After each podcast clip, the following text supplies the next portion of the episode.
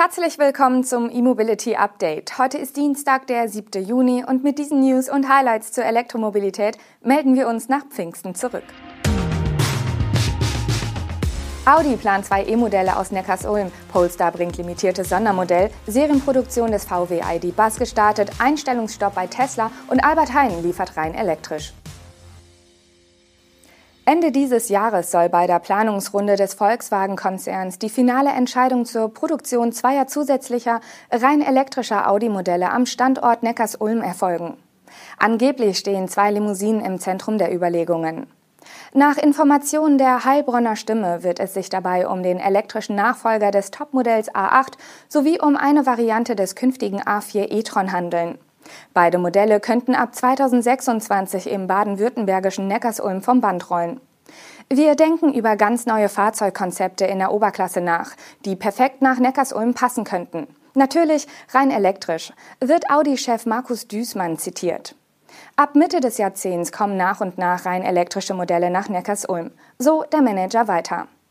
Bei einer Betriebsversammlung vor rund 2000 Teilnehmern sagte Betriebsratschef Rainer Schirmer laut des Berichts zum potenziellen Elektro A8, wir können Premium. Das Auto muss zu uns, ohne Wenn und Aber. Düßmann antwortete, wir, das gesamte Vorstandsteam, wissen und sehen, was ihr hier leistet. Bislang ist das Hauptwerk von Audi in Neckarsulm ein Verbrennerwerk. Dort werden maximal Plug-in-Hybride, etwa für den A6 und A7, gebaut. Der vollelektrische e-tron GT entsteht in den Bölliger Höfen, die offiziell zwar zum Werk Neckarsulm gehören, aber vom großen Fahrzeugwerk getrennt liegen. Bei den Verbrennerbaureihen aus Neckarsulm sinken seit einigen Jahren die Stückzahlen, worunter auch die Auslastung am Standort leidet.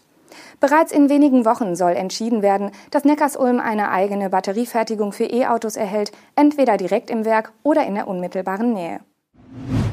Polestar bringt ein limitiertes Sondermodell des Polestar 2 auf den Markt.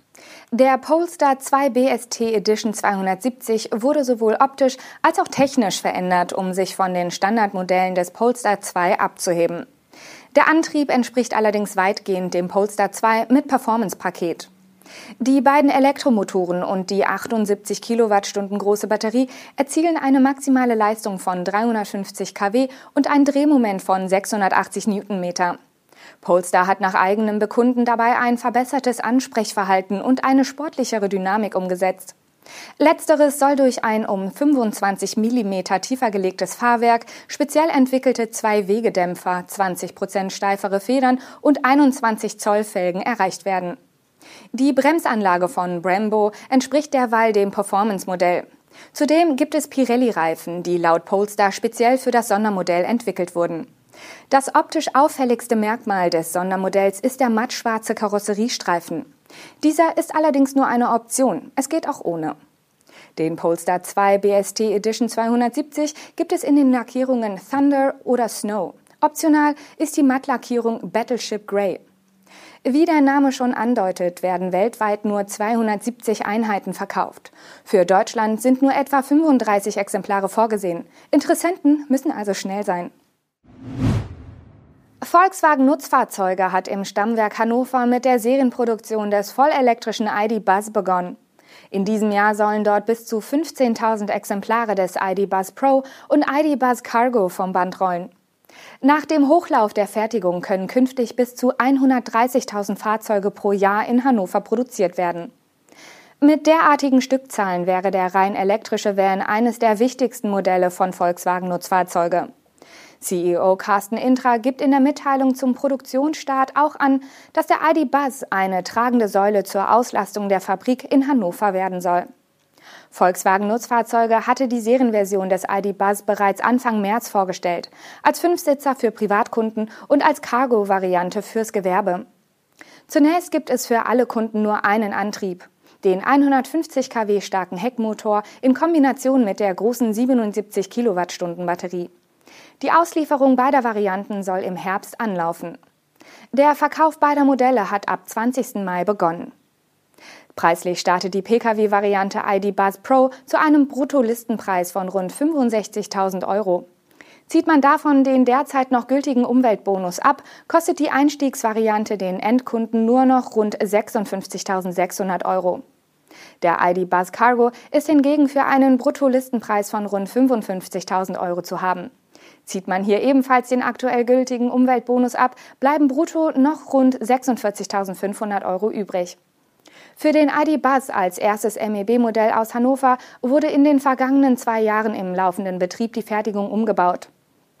In den vergangenen Monaten wurden zudem rund 4000 Beschäftigte in der Fertigung auf das neue Modell und die Arbeitsabläufe qualifiziert. Letzteres ist inzwischen besonders wichtig, denn die Komplexität hat stark zugenommen. Statt quasi nur einer Baureihe fertigt VW in Hannover jetzt drei ähnlich große Modelle. Den T61, den neuen T7 Multivan auf MQB-Basis und den ID Buzz als reines Elektromodell. Tesla-CEO Elon Musk hat einen weltweiten Einstellungsstopp für Tesla verhängt und will trotz voller Auftragsbücher sogar 10 Prozent der festangestellten Belegschaft entlassen. Der Grund, er habe ein sehr schlechtes Gefühl, was die Wirtschaftsentwicklung angehe. Ende 2021 beschäftigte Tesla weltweit rund 100.000 Mitarbeiter. Betroffen wären rechnerisch also potenziell 10.000 Stellen. In einer kurzen Mail an alle Angestellten gab Musk an, dass der Stellenabbau nur die festangestellten Mitarbeiter betreffen werde, da wir in vielen Bereichen überbesetzt sind, wie er vor dem Pfingstwochenende schrieb. Das gelte allerdings nicht für jemanden, der tatsächlich Autos, Batteriepacks oder Solaranlagen baut. So Musk weiter. Am Samstag dann teilte Musk auf Twitter mit, die Gesamtzahl der Mitarbeiter des E-Auto-Herstellers solle in den nächsten zwölf Monaten nicht sinken, sondern steigen. Dabei zielt Musk aber auf den verstärkten Einsatz flexibler Arbeitskräfte auf Stundenbasis. Heißt übersetzt, weniger feste Jobs, mehr Leiharbeit und mehr Jobs auf Stundenbasis bei Tesla. Elon Musk hatte bereits in den vergangenen Wochen öffentlich vor den Risiken einer Rezession gewarnt. Angaben zu Auswirkungen auf seine Unternehmen machte er aber bisher nicht. Die niederländische Einzelhandelskette Albert Heijn wird ab Ende dieses Jahres seine Transporte in Den Haag rein elektrisch abwickeln.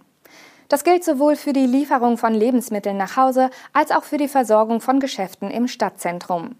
Im Laufe des Jahres 2023 sollen auch in den Innenstädten von Rotterdam, Utrecht und Amsterdam die Lieferungen nur noch elektrisch erfolgen, wie das Unternehmen mitteilt. Hierfür wollen Albert Hein und seine Transportpartner die Anzahl von elektrischen Lkw und Lieferwagen in der Flotte deutlich ausbauen. Welche Fahrzeuge dafür beschafft werden, wird zwar nicht angegeben, ein Pressebild zeigt jedoch die Bandbreite der Gefährte vom elektrischen Leichtkraftwagen über einen Fiat Ducato mit Kofferaufbau bis hin zu größeren Verteil-Lkw von DHF und Mercedes-Benz. Bei dem deutschen Truck handelt es sich um einen E-Actros. Die größte Herausforderung sieht Albert Hein übrigens in der Ladeinfrastruktur und Stromversorgung der elektrischen Flotte.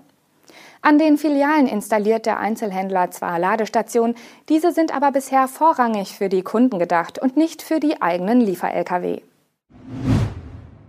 Das war unser E-Mobility Update am heutigen Dienstag. Wir danken Ihnen fürs Zuschauen oder Zuhören und sind morgen wieder für Sie auf Sendung. Bis dahin wünschen wir Ihnen einen guten Start in die neue Woche.